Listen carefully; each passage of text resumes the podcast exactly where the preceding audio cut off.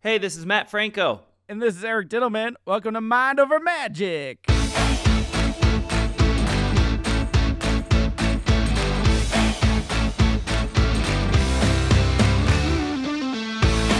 What's up? This is magician Mat Franco. I'm here with mentalist Eric Dittelman, mind reader Eric Dittelman. I should say mind reader, not mentalist. Yeah, I don't think it matters. Okay, fair Either enough. way is fine. No, nonetheless, this is called Mind Over Magic. We're here for episode 42. Lots going on, lots coming up. Starting with the uh, the first show I've attended in over a couple of years, Big Circus here in Vegas, outdoors. You went to an actual live show, Matt. How exciting. Very exciting. And guess where it took place? Outdoors, I assume. The same place where we played golf with Steve Harvey. Oh no way! It was really at that golf, that country club. I believe so. I think it was the exact same one. Yeah. Because I was gonna ask, I was like, I, I saw the photos that you, that you were posting, and I was just like, where is this open field in Vegas? I don't remember just random open fields. We actually do have those too, believe it or not. Okay, But that's not what this was. This was a golf course. okay. and So it was actually like on the where people play golf, like Absolutely. on right the- on the green. hmm Oh, that seems dangerous for like. Oh, no. They're not playing while the circus no, is no, going no. on. That's not. I meant more in dangerous in terms of lawn care. ah, it might be. You know, so I also happen to be on a golf course, uh, and not far from that one actually. And I think once or twice a year, we actually this is even pre-COVID, Mm-hmm. we have. Uh, a live stage show event where they set up a whole stage and lighting and everything. Uh, this past year it was called Woodstock, um, and they had a you know which was really just like a Who cover band, but um, Right. you know they have a live live show every year too. But they named it after the most famous music festival ever. no, it was like a, that was the idea. oh, okay. it was it was supposed to be yeah was- like a Woodstock gotcha. theme, Gotcha. but like the band they hired definitely like just specialized in the Who. Oh, okay. Yeah, yeah. yeah. they got a Who cover band because it's of that era. Now, Yeah, like the previous year they they actually did Elton John, not not the real Elton John, but like an Elton John Yeah. tribute. yeah. But this year they pretended it was Woodstock. Okay. Yeah, it still feels dangerous in terms of lawn care. I know golf courses are very particular, uh, but uh, I guess that's the the country club's problem, and I shouldn't be worried about other people's lawns, especially since I No, don't even have yeah. a lawn in New York City. My my point is they have it figured out because they've been doing this even pre-COVID. So Gotcha. you know. Now, imagine how more fun and exciting the circus show would be if people were still playing golf. Like the, they could Yes. be, they could be hitting the balls at the jugglers, who then catch them and then throw them up to juggle more golf balls.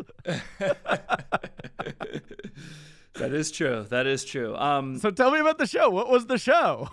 what like? well, the show was put it was put on by a company called Cirque Mechanics, which is owned and operated by uh, a friend of mine named Chris Lashua, Mm. who runs essentially a circus company that's normally on tour, Mm-hmm. but they put this together where the audience actually sits on golf carts. Okay, yeah.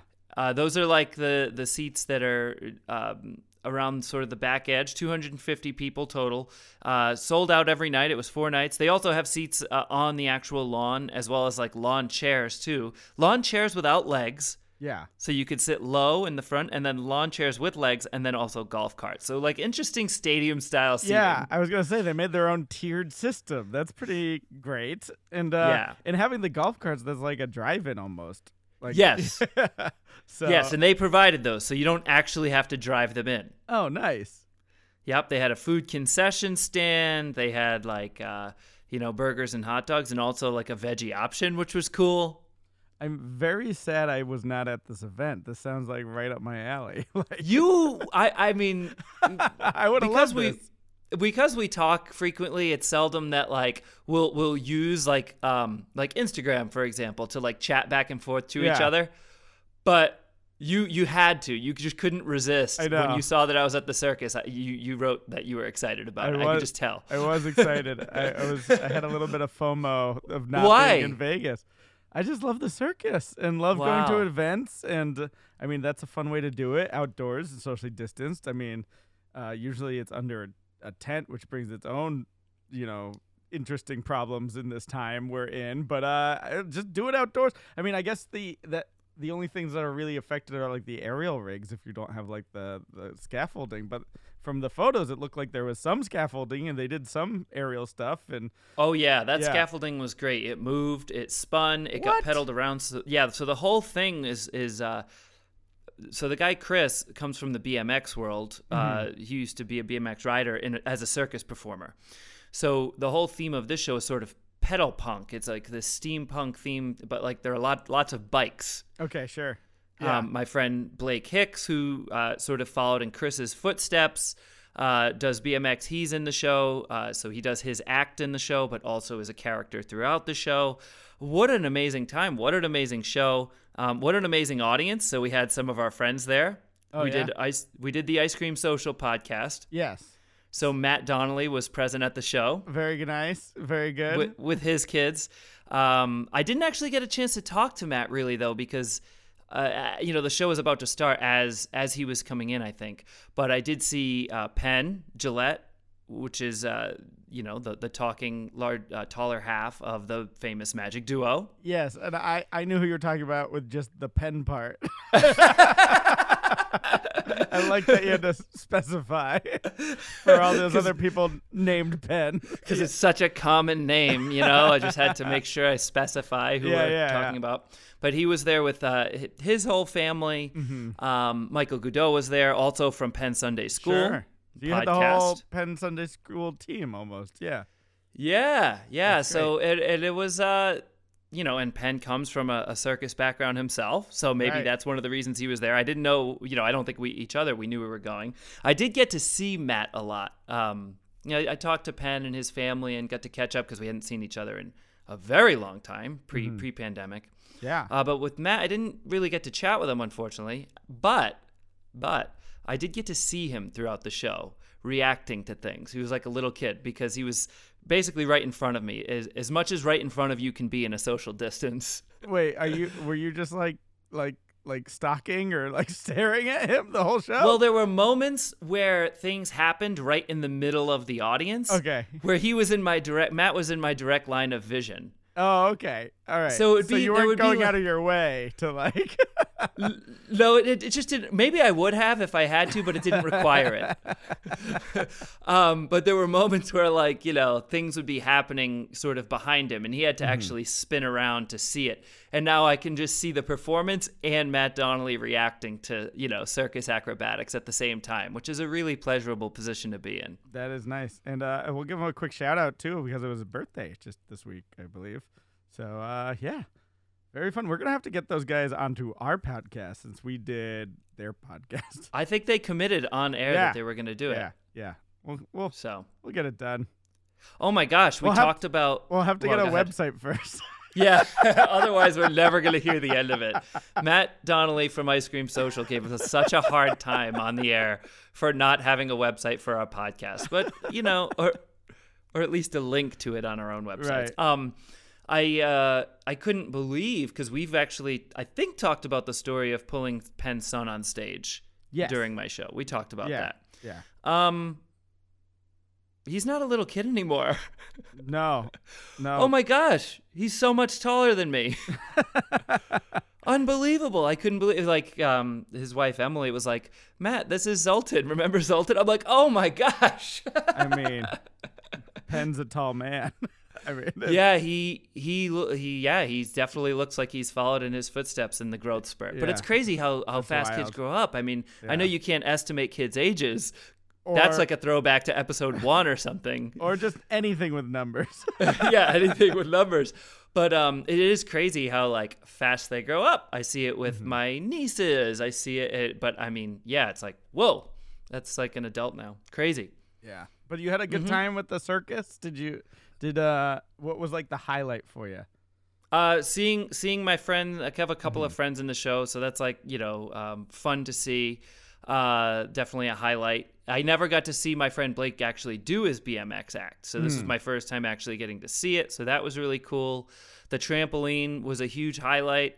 Um, I don't know if this is too much of a spoiler. I I'm just I'm gonna tell it because it I think it shows that this wasn't just a a circus where people kind of came out and a variety show where people came out did their act and left the stage, but there was sort of a nice through line.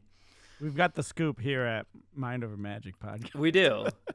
there was a bicycle that um, Blake's character was riding. Blake has a, a huge mohawk, like a 12 inch mohawk that's blue and it's real. Anyway, that's just trying to paint the picture. I'm Okay, painting the yeah. picture so you follow here. And the bike had square wheels, Oh, fun. So you can't ride it. Uh, I mean, if you get enough momentum, right? I don't think so. I, I think it's impossible to ride.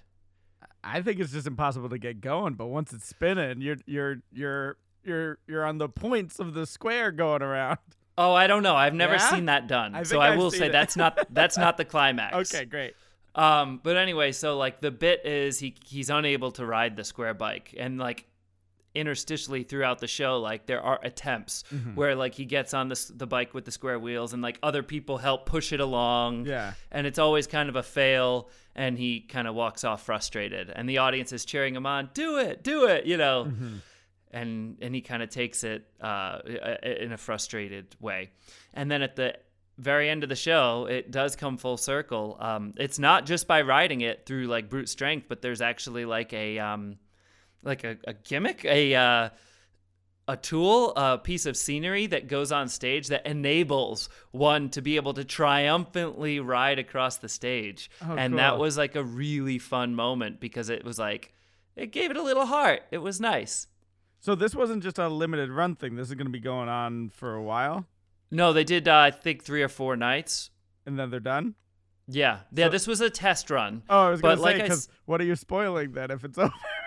Oh, well, I don't know if they tour with that bit. I just don't know. gotcha. But I mean, yeah. hopefully, I'm giving it. Um, hopefully, I'm giving it the the praise that it deserves, so that you know people would actually want to see right. what I'm describing. Yeah. no, I want to see it. I'm super jealous. I, I I can't wait to see any live performance and going even near, you know, a bunch of my friends again. So This is the most jealous I've ever seen you in the 10 to 11 years that we've known each other, No, honestly. I no, mean- name one more time. uh, I can't think of one off the top of my head, but yeah, I love that you think there is one. I, I just like. I've the- never- you've like never shown it. I, I I I just miss like um I would go to the Big Apple Circus when it was here, like Oh, yeah, I've been to that. Center and Yeah. stuff like that. And I famously took my mom to the Ringling Brothers Circus uh, back in Massachusetts, and we had lunch with our friend Larry the Clown. Uh, my friend Larry the Clown, and Mhm. uh, my mom still talks about lunch with the clown. So I don't know. There's a soft spot for the circus, and I have lots of friends who are involved in that. And uh, I don't know. I just like seeing seeing feats of skill and Circus excitement. performers are a fun group, Yes. don't you think? Yeah. Absolutely. It's like tangentially related. You know, I love that word now to Mhm. like magic and so on. And there are things that overlap, but also there are a lot of like differences and things like that can be learned from each other. Yeah, I mean, I think it also just stems from kind of the environment and community that was formed around. Like, I mean, you hear about the the you know the Ringling train where everyone was just like one big family on a train, or sometimes I mean you'd have to get along because you were just like cooped up with everyone in the production uh, in like s- s- tiny train cars. Uh, so you you I think uh, uh, a lot of times doing magic it's a solo performance and you're just kind of there with your in your case your crew or oftentimes me just solo performer so you don't have that kind of uh, family dynamic as much as with the other variety performers as circus people do Cir- Right. circus folk we'll Right. call them Circus folk, carnies. no uh, i think there's a small distinction between carnies and circus folk Uh, Yeah, probably. What are, are carnies run the games at the like like a carnival i think that's where Carnival. carney comes from Yeah, I suppose that's true. yeah Related nonetheless. related nonetheless. It's all one showbiz, Matt. We're all if you're performing, we're all kind of in the same boat here. Let me ask you a question. Yes. Are you okay with us moving on from the circus? Is yeah. there anything I okay, didn't no, touch no, on? no. Was Okay. There, was there cotton candy? Did you mention cotton candy? I didn't, but there were treats like popcorn and, and candy. I didn't see any actual cotton candy. Okay. Hey, let me ask you one more question About the circus? about cotton candy. I mean, if we've never provided value on this podcast before, this is the episode where we're providing it. Just me getting giddy about the circus. um, have you ever seen cotton candy where they actually, let me tell you this. I was in Florida uh, a couple months back, and they actually served at a nice restaurant. It was called Virginia Hmm. in Naples. Yes. Weird name for a restaurant, Virginia, but I'll never forget it. Uh-huh. Um, I guess that's a name. Is that a person's name? It's a- Virginia? Regina with an R? No, Virginia. Oh, like Virginia? No, Virginia. Okay, that's probably Not to be confused with Virginia. I don't think this is the uh, the the the biggest detail to focus on in this story. just uh, it, I, it's memorable. Okay, so I'm in the restaurant. I'm at the restaurant, sitting outside. This is um, couple months back, and at the table next to me, they serve cotton candy. I didn't even know they had cotton candy, but it's on an actual head, Wait, what? Like uh, a like, like a, chia hairdo? pet. Yes, and the cotton candy was a it was like a severed head with cotton candy as the hair. That's and they cool. served it to a child at the table nearby. What was the expression on the head? I want, that's what I'm curious Like- about. Like blank, like a mannequin. Wow.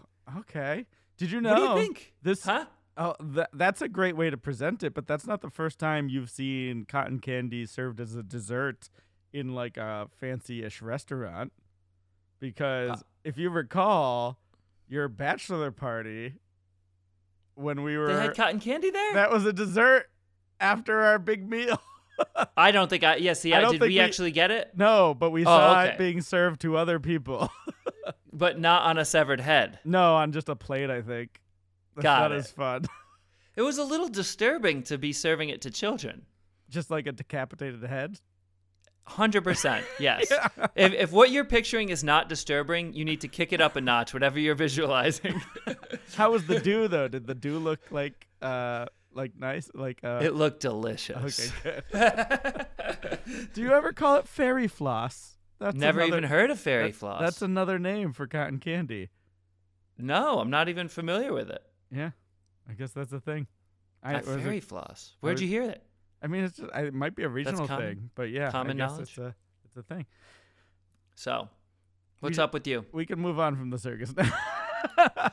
What's going on with you? Have you been living life for the pod? Uh, I did a couple shows. I uh, I had a Zoom show, uh, and uh, this was the first time. Uh, you know, every time uh, you know, I do a bunch of different types of uh, clients. Uh, this one happened to be a temple, so I actually sat through like Shabbat services a little bit for the first time in a long time since maybe like growing up, maybe like like high school, middle school. Like I I'm not super religious at all. I I'm barely religious. Uh, Forgive my ignorance. I feel like Shabbat is often followed by Shalom, yes? That is what you say, but Shabbat is the uh, the the day of rest on the weekend. So Friday night, Saturday in the Jewish faith.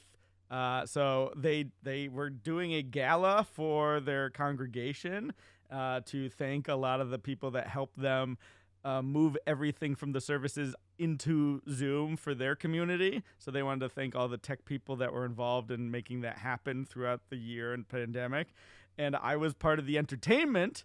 So they opened up with some Shabbat prayers and uh, I- right into the mind reading? and then they acknowledged the uh, the honorees and then right into the mind reading. So How long of a set? Uh, I did like 45. Oh, wow. Yeah, 45 minute set.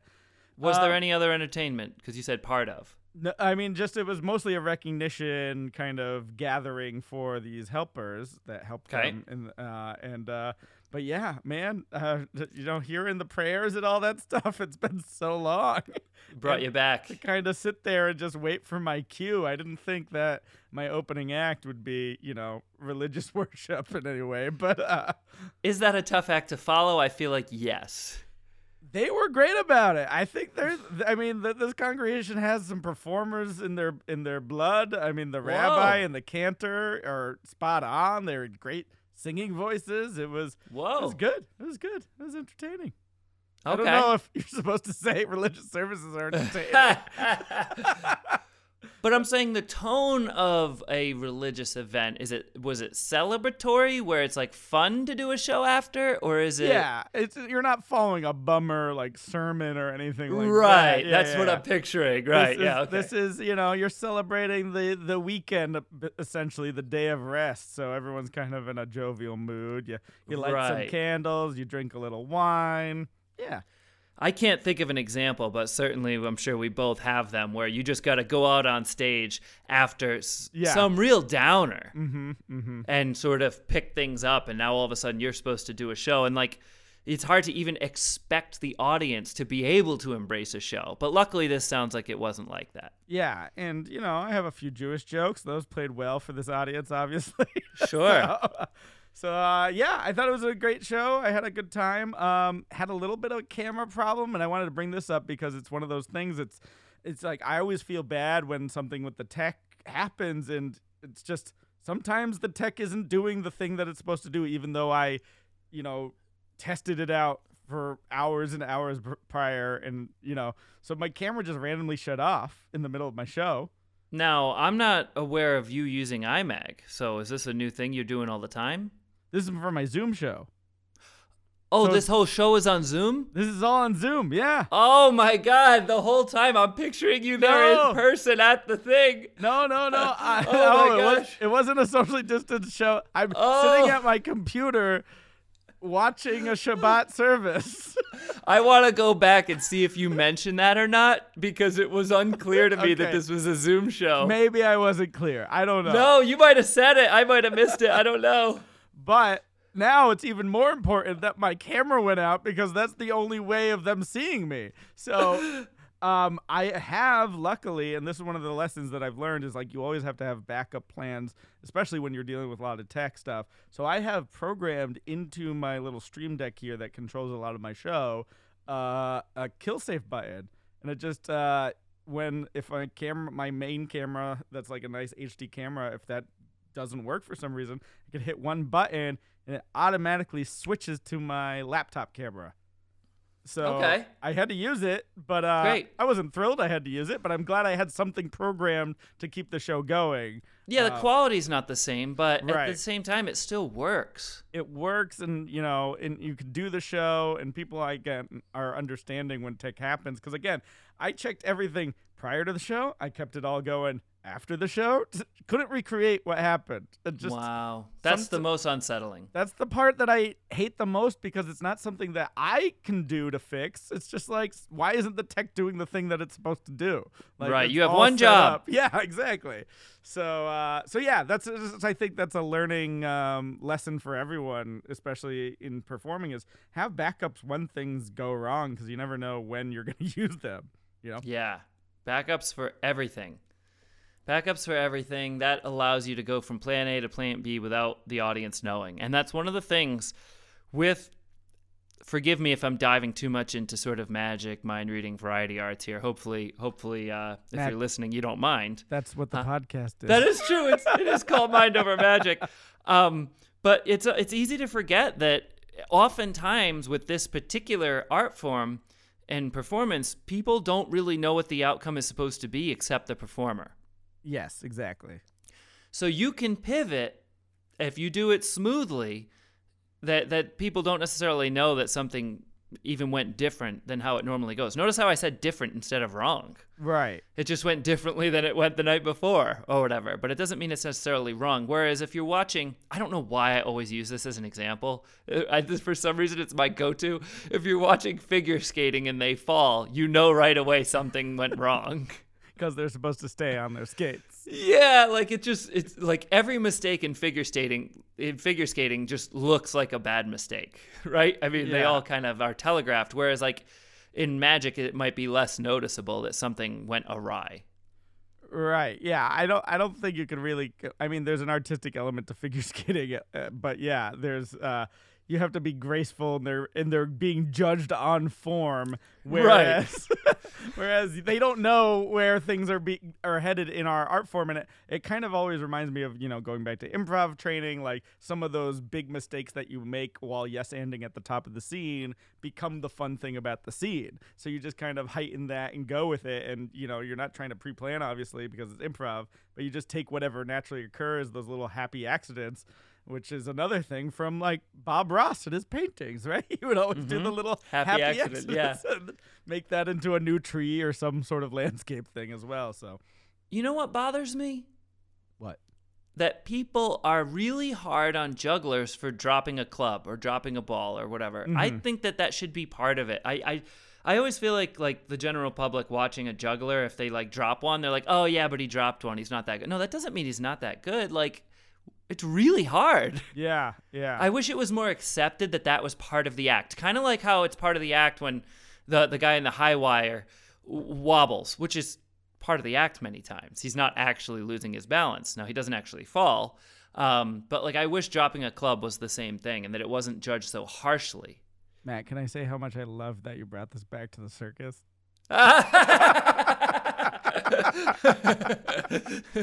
I'm gonna pretend it was on purpose now. but yeah, no, exactly. Uh, I mean, yeah, as I, if, as a juggler, you don't want to be dropping all of them all the time No. because then you're just a bad juggler. But uh, Right. but like, yeah, every once in a while, it's things happen. Things, uh, you know, kind of uh, flub up, and it just kind of shows. It almost is. Uh, there's that principle in mentalism too. Is like if you if you miss something, you know, a little bit, it actually brings more credibility to everything else that you're doing because you know you are fallible, and it's not just gonna be right exactly the same way every single time. There's no drama. There's no Right. you know high wire act like you're saying. Yeah, it is true for mentalism. Like missing something minor actually can make the whole thing stronger. But I, it's hard to think of an instance in juggling where like dropping a club made it stronger. You know, and I wish it did.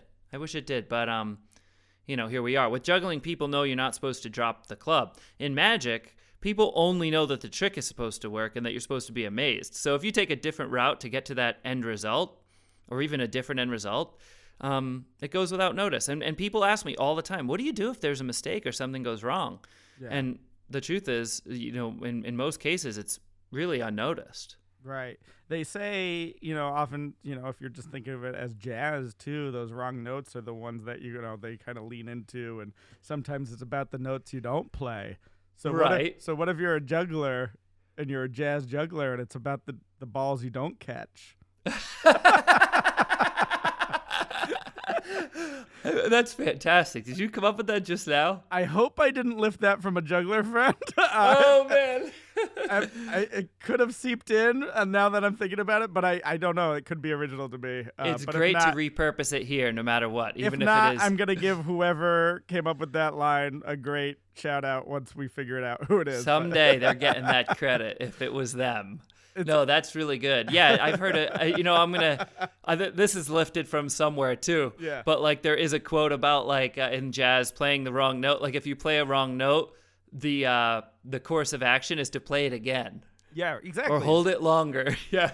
to make it seem intentional. I mean, that's how jugglers would end the set. You know, if you're doing a long set and you drop the ball, that's the ending, and just you pretend like that was supposed to be. You to let them all fall. You let them all fall. You put your arms out for the bow. that's the Yeah. signal for them to applause, and then you're ready to go. Yeah, it seems intentional. Mm-hmm. Mm-hmm. Now, so here's another thing along this line of thinking too, because this was something I also did the the scam show this weekend, my third week in a row. Uh, I am off this coming week because I'll be in Baltimore, but um, um, every so often with these rooms, uh, we we've talked about this in the past. Sometimes you're only as good as your last show, is the old showbiz adage. And uh, I had great rooms that I was performing through. There was a couple couple um tricky rooms towards the end of the night for me. So I kind of left on a not as great as I wanted to leave the show just because I had to like work a little harder. And there was a room that was just like, you know, every once in a while this will happen. They're trying to figure it out and they weren't really enjoying the performance. They were just like trying to call you out on thing me out on things. And uh, like during the show? yeah, like during my performance, which is very obnoxious. Like it's heckling is what you're saying. yeah, and it's I don't know if it's called it can be considered heckling when it's you and four other people in a room, but um, Hmm. it seems like uh, it's a weird intimate thing where it's like you're having a conversation, but they're not supposed to be really interacting that much. um, yeah, they don't have that many lines in the script. yeah. and they think they do. Exactly, exactly. And um, I don't know if it was something where like I flashed a thing I was doing or something like that for just that one room. But again, that's the one of those like human error things that comes up.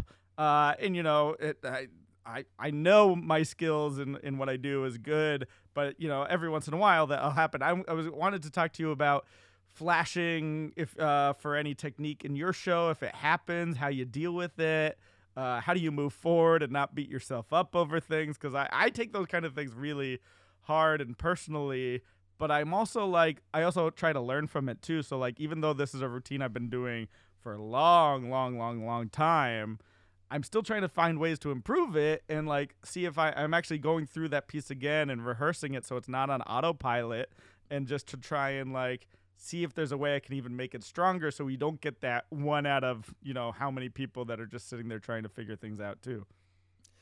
Okay. I make So mistakes. there's a lot there. There's a lot there. No, yeah, I make mistakes all the time, I feel like. I Mm-hmm. think more often than not, the flash, we think it's worse than it is. Mm-hmm. So, like, something feels exposed. and we should we Um, should explain what flashing is. It's not that kind of flashing. like right, it's right. like when you're doing a card move. We'll we'll do it in the sake of cards, uh, so we don't go into specifics of. Let's say a card is act. palmed in your hand. Yeah, and you you see a little bit of the card that you're not supposed to see while it's supposed to be hidden. For example. Yeah, so the hands are empty, but then you Yeah. notice that he has a card palmed, uh, Yeah. secretly hidden, secreted in his hand. Not Um, not like a trench coat and you're going around flashing people. right, right. That's a different meaning. Um, but in terms of magic, so so yeah, flashes happen every once in a while to the best of us. Yeah, and I think it. I think I uh, so I'll just give a couple scenarios. I think like the first case is like um, we know what to look for. So like if we even go back on video and go, oh, that flashed, chances are like maybe even close to 100% of the audience has no idea that there was any flash or like they don't know what they saw yeah, exactly. and they don't even know that they saw something that they weren't supposed to see. Mm-hmm. Again, goes back to not knowing what what the outcome is supposed to be. Now, having said that, there are of course instances where um, a flash is pointed out by an audience member, like Sure. you're saying in this Yeah. instance, or they say. Oh yeah, but you just put that under the box, or or whatever. They they say whatever it is that you just did. They actually say it, which Yeah. I prefer because now Sure. I know what they know. yeah, exactly, exactly. So if something like that ever happens, and I've had it uh, happen probably countless times over the years, I think le- much less so Right. uh, now, um, partially because of, of experience and also partially because of the environments in which I'm performing don't really allow for, Yeah, uh, you know, as much of uh, that to happen. But anyway, uh, a, a theater that, that you perform in every night is a very controlled environment. Yes, So that's part of it too. Um, but if there is an instance where someone say points at something and goes, "Oh yeah, but you just put it on the bottom of the deck," okay, couple things. They're probably wrong. Number one. right, right, right. Let's say they're at. Let's not. Let's just. Let, that's a whole different conversation. Let's not even get into that. Mm-hmm. Let's say they're absolutely correct. They saw you do exactly what you did. Sure. I think the best thing to do is like I I I it's it's all case by case, but I generally will like acknowledge it and be like, "Oh yeah, it's on the bottom because if I do this and I wave the hand, now it's changed and it's a different card." Like I will literally pivot into a different effect that like one ups it. And I and I whatever mm-hmm. method I used, I won't use it again. So like if I know, oh, this person's super hip to a double lift, I will just do things that don't involve a double lift. And Exactly. That's a j- technical jargon. Right. But like that's what I would do is I would pivot to something else immediately fast. Like just like, oh yeah, it's on the bottom now, but if I wave like this, it's actually gone from the deck completely. Or whatever. Yeah. Whatever's happening. So whatever they saw you do, I don't know if it's as easy to do in mentalism Right. A lot of it's logic based and the psychology that's behind it that makes it deceptive. And uh, but but like you're saying, you're you're using a different technique because if you if you cross uh, your techniques and you can have that repertoire so that one cancels the other, you're closing that door for them, even though they think one is working, then it couldn't work doing it this other way. So I kind of had to do that in the moment to be like, yeah, you're you're thinking along this line of logic, but I, I was trying to actually have him deduce it out further because I was like, if that's true, go back to when I was working with this other person, and then you could see that that can't be true. But Mhm. you can only do that so much while you have a short little set and you're like trying to get the show going and then like stick to your time and then move to the next room. So Right, it was right. just like a lot happening at once and but again, still like I said it's a routine that I've done for a long long time, but I'm to still be revisiting it and there's always things to learn and just Have I make seen it, it? What make it smoother, make it uh make it even stronger. But um it's uh, uh the holiday holiday routine that I Yeah. do with uh Okay. you know, guessing people's Halloween costumes and first crushes and such. So, Gotcha, gotcha. yeah. Interesting. Interesting. Yeah, I mean, those are things that we just need to, uh, you know, experience helps us how to do it. I think you were going down the right path by like having them take it further. Usually people aren't, um, they just want an answer. So, like I said, most of the time people are very confident. I see this more and more now Mm-hmm. on like social media in particular. Like, comments will just be confident statements, not questions, but statements Yeah. of how a method was done, how a trick was done. And I'm like, wow, I admire your confidence, but no. Yeah, Like- some sometimes they just want to say something, like especially on the internet, just to s Hmm. show that they, for themselves, know how this could be possible, even when they're wrong. Because it doesn't matter not if they're right. discerning. They're not discerning at all. It's amazing that Mm-hmm. people will really just be like, "Oh yeah, uh, it's just on the back of it," and it's like, "Yo, the magician showed the front yeah, and back. yeah, yeah. That's what. What the do you mean it's on the back?" closing the doors? We try to eliminate all possibilities, you know, to make it impossible. But there are those people when you perform that they are only there. Their enjoyment is trying to figure things out. Sometimes you'll get those types of people, and you you try and get them Oh out of that that mode, right?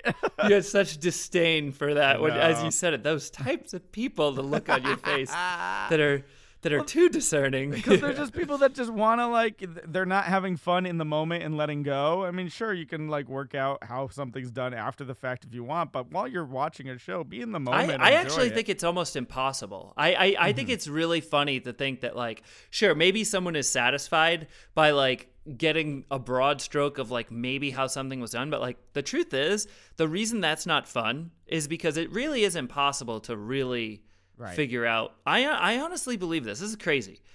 But to if know you see the exact details that go on Yeah, because I there's think a it's lot near- happening yeah yeah like if you don't come from uh, this the background of a magic background i think it's probably nearly impossible to figure out most um, decent magic performances would you agree uh, I think there's like principles people can pick up on, but yeah, knowing everything like and how it minor bits but what what what good is it if you picked up on one part Uh, yeah. how was I don't know. that I- mean i just It's- maybe it's that- that's a small win or something i don't know Yeah, it's that same reason people are posting on your YouTube videos or Instagram of saying they know how it's done, doing it because they don't want to feel like they're quote. There's some people that approach it like like it's an adversarial relationship. they feel challenged If they feel challenged or fooled, they gotta Mm. save some face by showing that they know a little bit or something like that. but it just shows it just shows um uh, it, it shows uh I don't know. It shows your whole hand when you when you come out with a statement that's just false. That's just so wrong. Yeah. yeah, yeah. and and I don't know because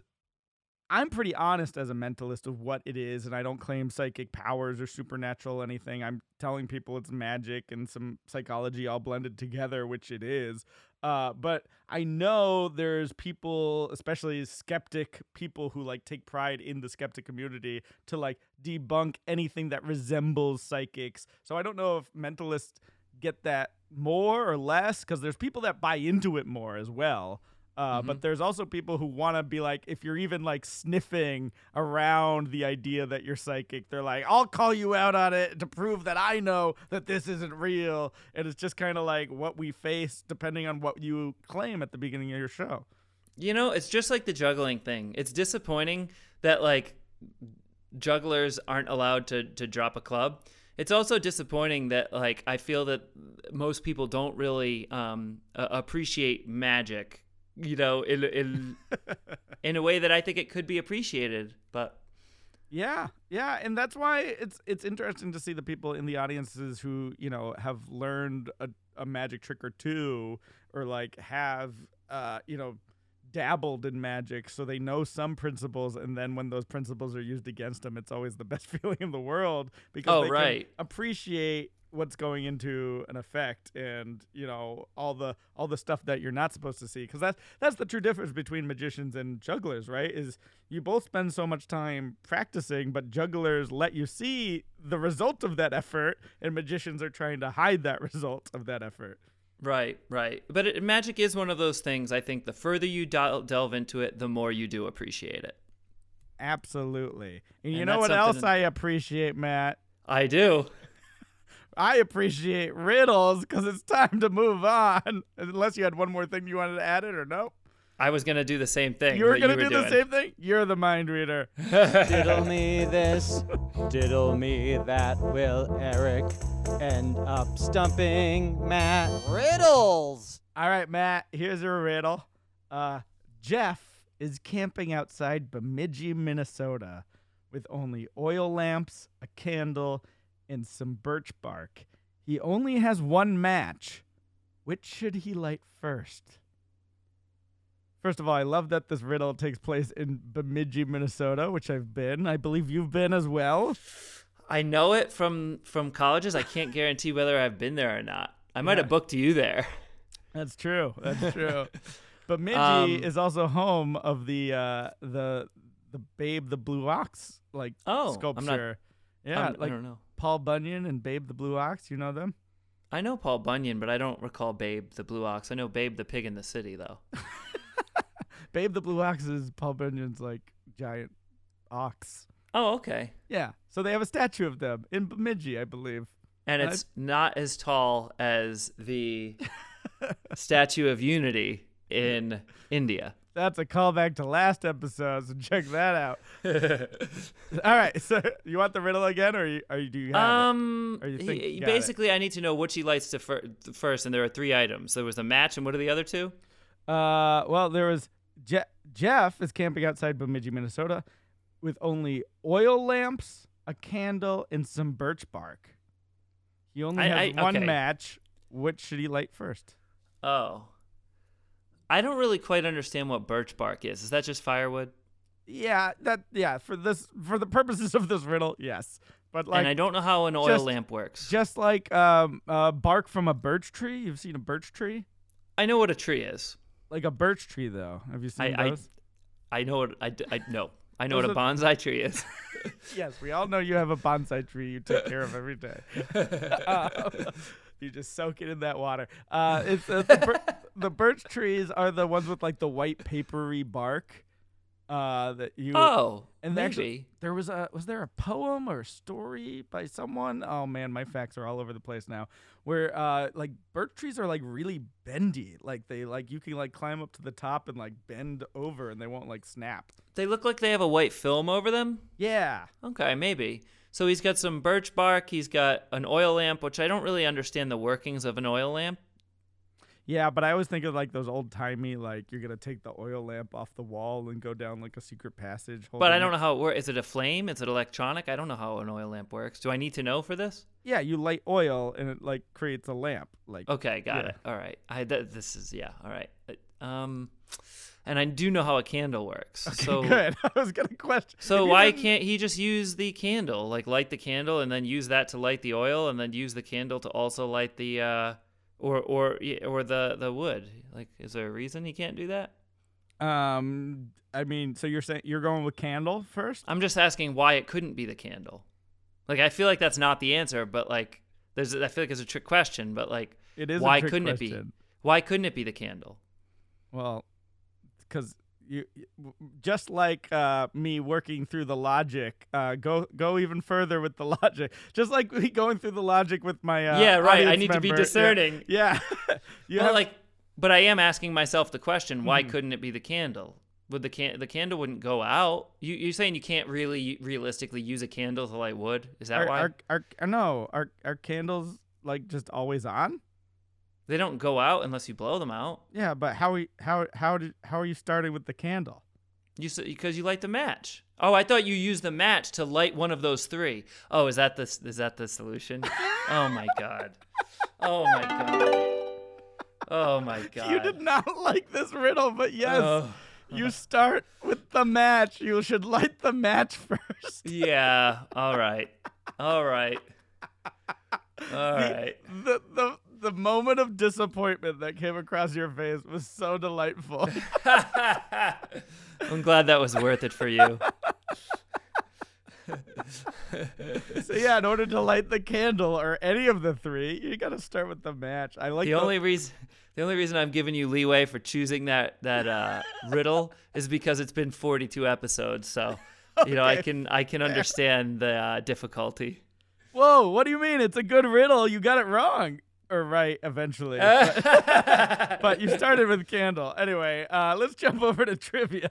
I didn't picks up understand the question. Then he stares at it. Eric's at the ready. Time to use his wit. Pressure, pressure, pressure. Trivia, pressure. Trivia time. Listener submitted trivia on Instagram by Namita at underscore Namitasha underscore. You nailed it. Showbiz related. Okay. Longest running Broadway show.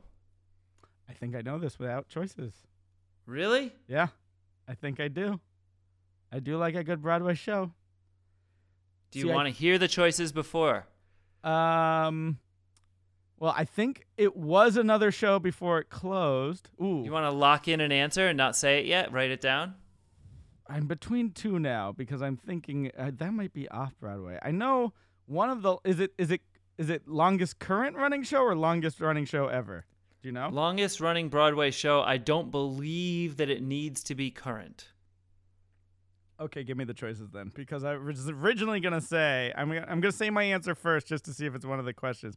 First thing that popped in my head: Phantom of the Opera. It was it was most shows basically. Just to clarify the question, most shows. So, and I believe I have the numbers, and I believe they're actually accurate Okay. because pandemic. So, So it's not now- changing every day. Now knowing that, um, I believe uh, the Fantasticks was another one that was always uh, one of the longest running. But go on. What are the choices? A. Lion King. Okay, B. Cats. hmm that came to mind too. C. Phantom of the Opera. hmm D. Mrs. Doubtfire. Well, first of all, you must have added that last option. Oh, I did all the options. The question, yeah, I should clarify. The question itself was listener submitted. I added the choices. I am looking forward to the Mrs. Doubtfire uh, musical that will eventually, hopefully, be opening still post COVID. And I Supposedly expect, they are. I expect you to come to New York so we can see when it opens. Yeah, I went to see it in in uh, Washington, uh, in Seattle. Yeah, Where were they doing I, previews? Yeah, Seattle. Yeah, in Seattle, Fifth Ave Theater, Fifth Avenue Theater. Did you like it? Oh my God, I loved it. okay, great. It was fantastic, and you should look on their Instagram.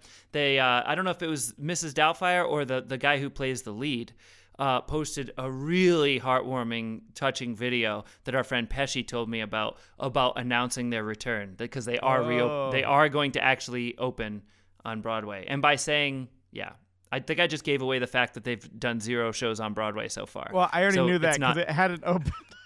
I, I think either way, you knew that it wasn't option D. yes, exactly. Um, so originally I thought Fantasticks, but I think that might be the longest running off Broadway show. Although there's, a, I know there's a play that like this one woman play that is like she's literally has like the the Guinness record of like off off Broadway or whatever, and she like never misses a show. It's a strange sh- show. I I was supposed to go see it, but I never saw it. Anyway, um, first instinct I thought of Cats, but I, that closed. And Phantom of the Opera still running, so I'm gonna go Phantom of the Opera. Final answer. With 13,370 shows, Phantom of the Opera is our winner. And so is Eric Dittelman. Yes. Yes. so we did it. Cats, uh, Lion King pretty close at 9302. 9302. I have seen The Lion King. hmm And Cats at 7,485. Doubtfire at zero. Phantom of the Opera. Um, by the I way, you- oh, go, ahead. Uh, no, no, you go. Okay, I'll go. I actually got to wear the one of the hyena costumes from The Lion Whoa. King and hold the little baby Simba puppet uh, in The Lion King. So that was fun. Wow. That's that is fun. I haven't gotten to see it and it came to Vegas at like the Smith Center, but like I don't want to see the touring version. I'm told I should see the actual Broadway version. So Yes. when I had the choice of Aladdin or Lion King last time, I did I did Aladdin to see the flying carpet. So Right. um you asked me if I liked Mrs. Doubtfire, and I just Mm-hmm. want to clarify. You're talking to someone who flew to Seattle to see the play. is there a chance if you book a plane ticket somewhere to see a 90 minute production that you're going to have a bad time? I mean, pretty slim, right? Maybe. I mean, Pretty it all depends on the music and the production of the show and how it's written, and some things don't translate to the stage. There's been lots of movies that have come to Broadway that, you know, aren't necessarily good musicals. Uh, it did but, uh, justice. but, it uh, did justice. good. Justice. uh, I knew you were a super fan anyway, Mister. You wore that for your Halloween costume. um, wh- what the uh, theme of uh, theme songs here? I mean, what do you think about diving in the mailbag a bit? oh yeah, let's jump into the mailbag. The mailbag. I've got mail. Yes, I do. I'm uh, I'm looking through the box here. We didn't we didn't uh, highlight any here, so let me just see what I can uh, pull up. Jesse Miller. Hey, Jesse Miller. Uh, let's see what we got here. I'll just give it a go. This is fun. I like it because it's getting more interactive now. Mm-hmm. right? Where we Yeah. can, yeah, be part of the conversation here. Uh, it's a little nerve wracking to read it without knowing what it's going to say out loud. Uh, Hi, Eric and Matt. In episode 41, you asked listeners to write in and say what we like about the podcast and how it can be improved. Oh boy. Oh, Are you boy. nervous? Yeah. I, was I- I, was wondering why you asked people to do that last episode, man. I know. I'm going to. Um, I, I'm. I'm not going to censor whatever it says. Just so you know, I'm going to just read verbatim. You don't have it in front of you, do you? no. Okay. Uh, I love the podcast because it sounds like a couple of old friends chatting about life and times. that is, true. That's true. okay. So far, so good. You always have interesting topics to discuss, and it's very well structured, despite feeling just like a chat. Oh, that's I, nice. I am loving Jesse. You are you are a good person. Uh, as uh, oh, here we go. As for improvement, Uh oh. Uh oh. I think you're naturally improving each episode as you do them. It's been a great journey to listen along as you've gone through the pandemic, and now it's really warming to hear you're coming out of it. I hope you keep on the natural path with this podcast. Oh, that's very nice. Did you write this? And No. did you send this? No, I did not. I feel like you said this. No.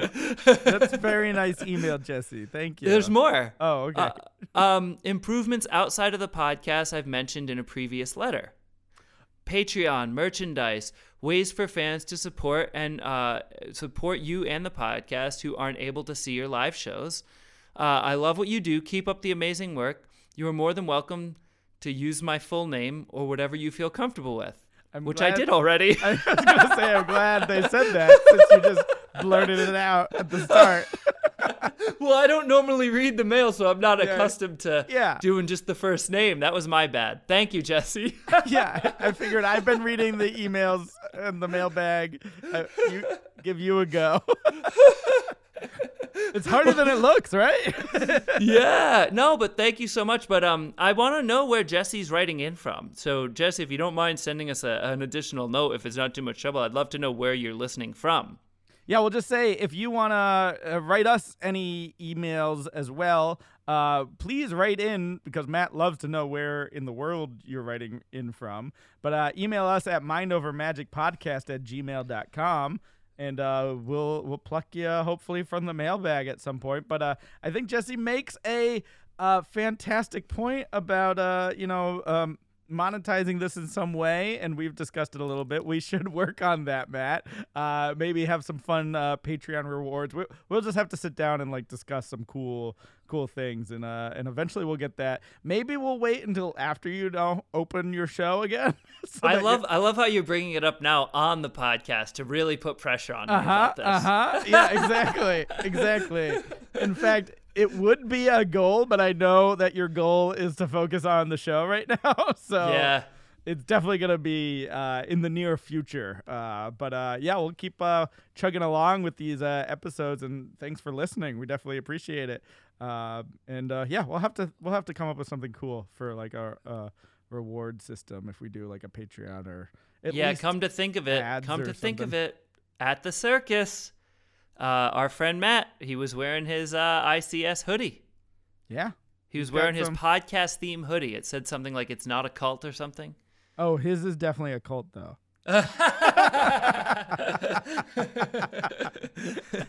well, no, no, the shirt said it was not. oh, so- okay. Yeah, yeah, yeah. Just like Look, I'm going straight to the source. like Huh? the scam show says it's a secret society please don't visit our website.com they don't want people to come yet the word keeps getting out there so Yeah. we have friends who are liars is what i'm saying professional liars That's magicians are professional liars. so no, thank you, Jesse. That was really nice. And, and Yeah, anytime we nice. engage in a conversation like this, I, I I love to know where you're coming in from. So even if it's just a separate note that says, you know, New Jersey or whatever, like I just it's good to get perspective on who you are, what you do, and what's what's going on. Yeah yeah matt matt i gotta walk back uh, a comment that i made on a previous episode Uh oh. um i mentioned how much i do not like pranks Yeah.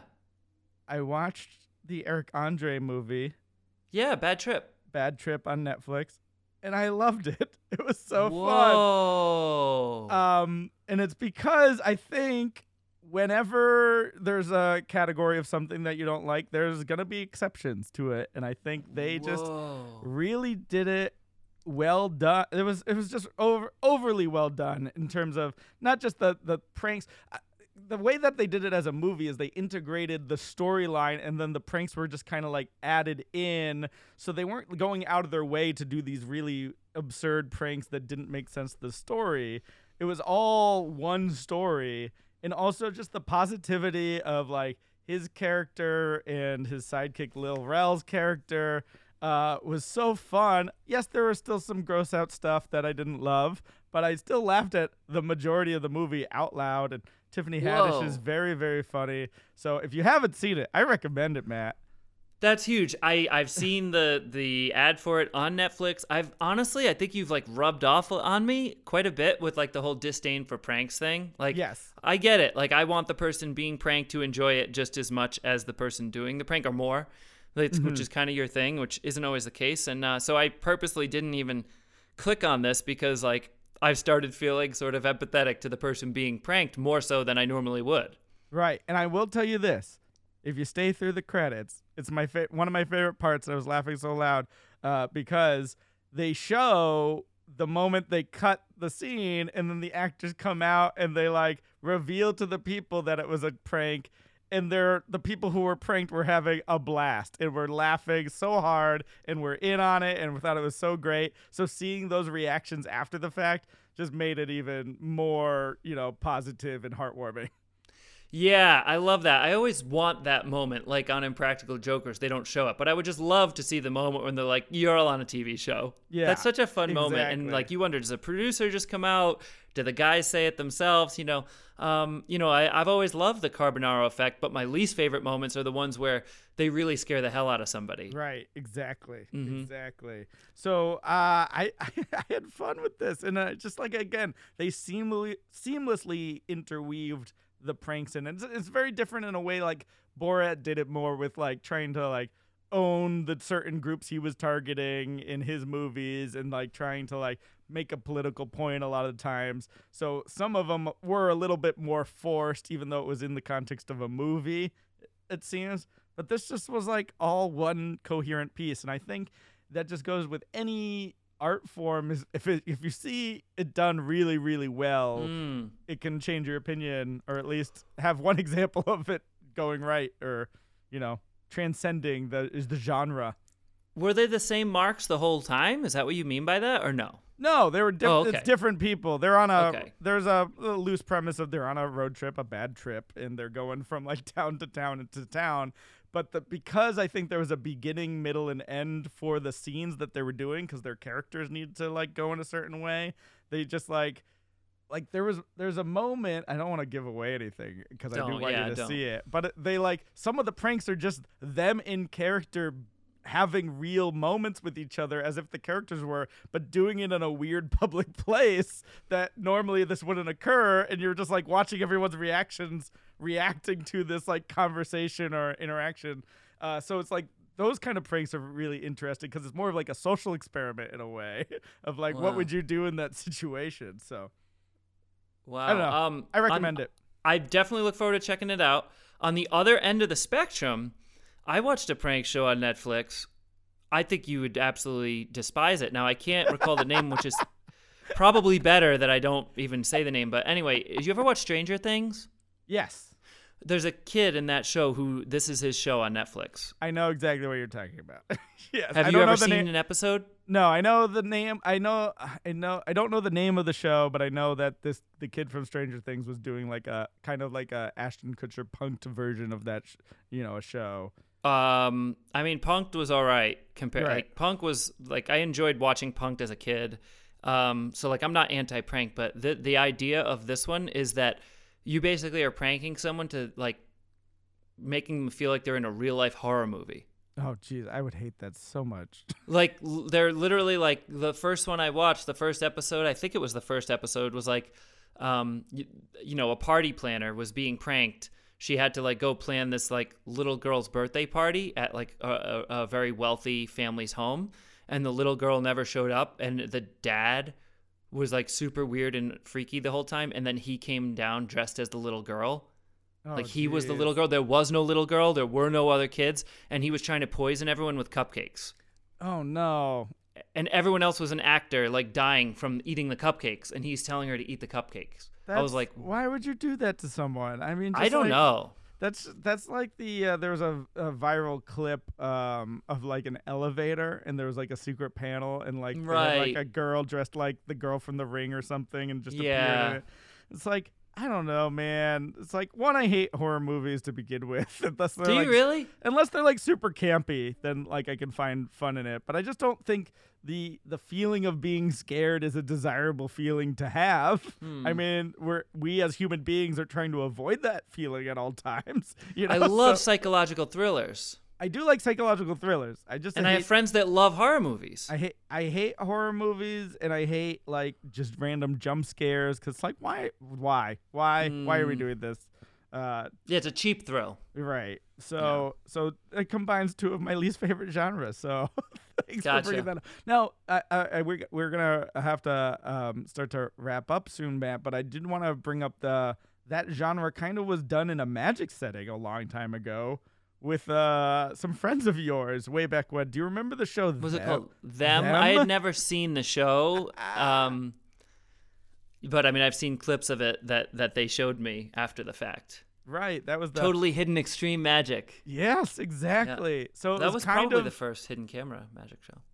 Yeah, I think it might have been one of them, if not the first. Uh, and I, I I think there was also one like uh like there was like a Room Twenty Three type of thing too, but that was Mm. a little bit more horror than magic, maybe. But Mhm, um, mhm. but yeah, it had that similar idea of like using magic as a way to prank people. And I only remember one clip that stands in my mind, and I think it was Rico, your our friend, uh, Rico de la Vega, and uh, it was like he was like levitating or something, or no, no, he like was going out a door, and he put his hands against the door frame, and then he kind of like was like along the the floor, but like a little higher than the floor, and then just kind of shot past the door, like almost levitating horizontally. You- can you picture that in your mind? no, I don't recall that. but anyway, that's the moment I thought, and uh, I I think there's ways to do it well. Like I said, any genre can uh, surpass. You know, any any individual instance can surpass the genre. So hmm hmm I, I still think there's there's uh there's hope for all these things I'm not not fans of. Yeah, but just because something doesn't line up with our morals or taste doesn't mean that it doesn't make great television and that there's not an audience for it. You know, so that's why that's why it's created, I suppose. Mm-hmm, mm-hmm. But it doesn't mean you have to create it. That's true. That's true, You know? Mat. So just a little word of wisdom. Uh, Goals, man. Yeah, let's get to goals. I've seen some other stuff too. We'll talk about those another time. Uh, I mean, we should just have like maybe that's one of our uh, Patreon rewards. We'll just have like a uh, like a recommendation list of like things we watch, and you can like we could post that, and you can have access to that, like little recs. Yeah, I mean, maybe someday we'll see. I love how you're just pushing it on the air just to see how I react.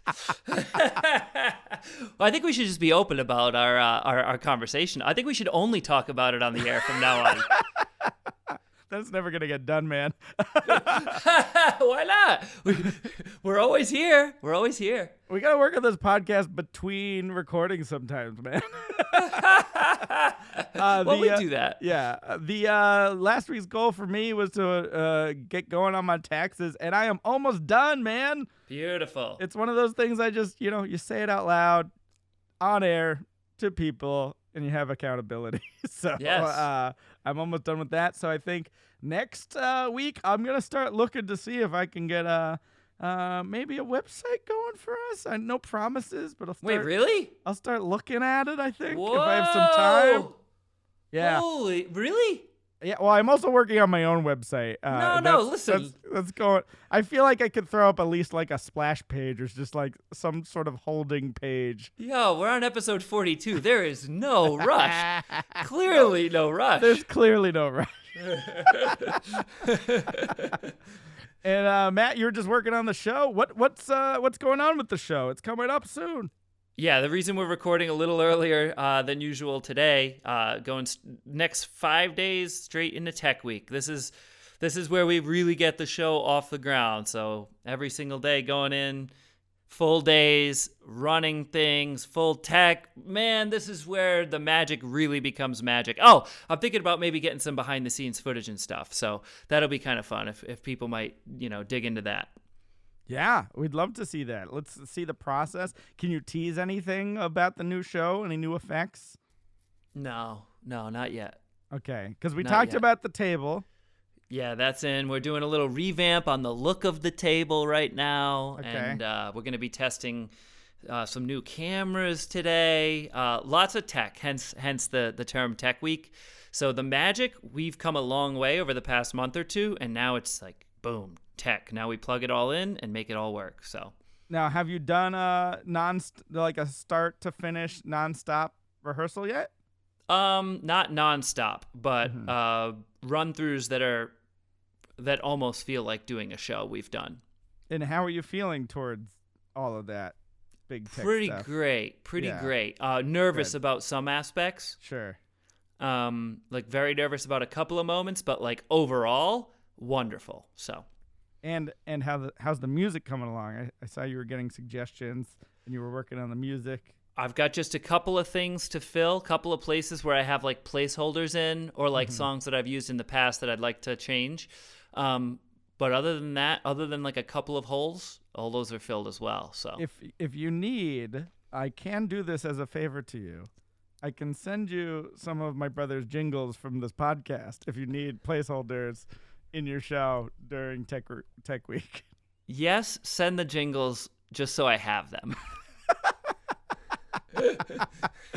Just like in the middle after your you know your big manipulation moment, you get a little Diddle me this, diddle me that. Will Eric end up stumping? Do you think Mat your audiences will love it? Your audience I just feel so dirty that it was played out of context. like think about it in your theater. What, I've never said to edit something out before while we record this. I'm like, you might have to edit that out. just feels wrong.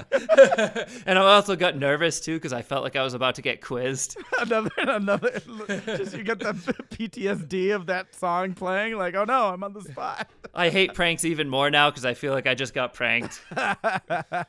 um, yeah, no, everything's going well. That's my goal. I'm laser focused on that stuff. So that that's where I'm at. Absolutely and you can get tickets to see Mat's show if you are in Vegas at mattfranco.com, Matt with one T, M A T, Franco, F R I N C O.com, Ticketmaster. Uh, you, you search where it is that you buy tickets for Vegas shows and uh, start planning your trip because now's the time. We're getting through this. There's light at the end of the tunnel. Come on out and see us. yeah absolutely and uh this weekend we had a little change of schedule because I'm gonna be in Baltimore Uh, but originally we are gonna do Friday, Saturday. Uh, the tickets in COVID times are weird sells sometimes, so people were buying a lot for Saturday, not so much Friday. So we decided to consolidate all to one show on Saturday. But uh, you know, I'm still still still still getting paid the same. So I'm doing one show. Love it. Uh, but I'm thrilled to be uh, doing a you know the collab uh, with uh, Eric Jones from AGT and Fool Nice. Us and Francis Menotti. Uh, it's going to be the three of us on a performance together. And uh, also, um, shout out to Scott Alexander, who's booking uh, Magic Mania Theater. So this Saturday, uh, the 24th, you can go to fpxevents.com if you're in the Baltimore area. Or no, no, you plan a trip to Baltimore. Yes. See, now this is the second second offense. One was if you're in Vegas. No. No. One was if you're in Baltimore. Follow my lead. I went to Seattle to see I was just gonna say, fly to Baltimore as if it's Mrs. Doubtfire. I kid, I kid, I joke. You do what you want. It's your life. Uh, hit us up on the socials at Mind Magic Pod. Thank you so much for listening, Mat. Uh, good luck with tech, and uh, I'm gonna have to get out to Vegas and see this COVID show. Uh, yeah, so drive to Vegas from New York. If I'm in Vegas, I'll check out your show. Whatever you can do to inconvenience yourself, Eric, I want you to do it. You personally. All right, Mat. That's gonna do it for us. I'll Great hanging. To I'll talk to you next time. All right. Bye bye.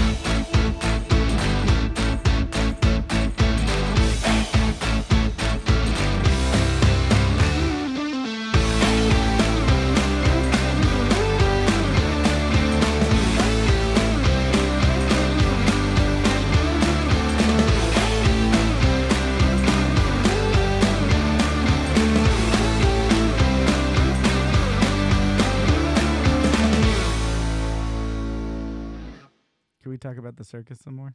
I hope you're still recording. Uh.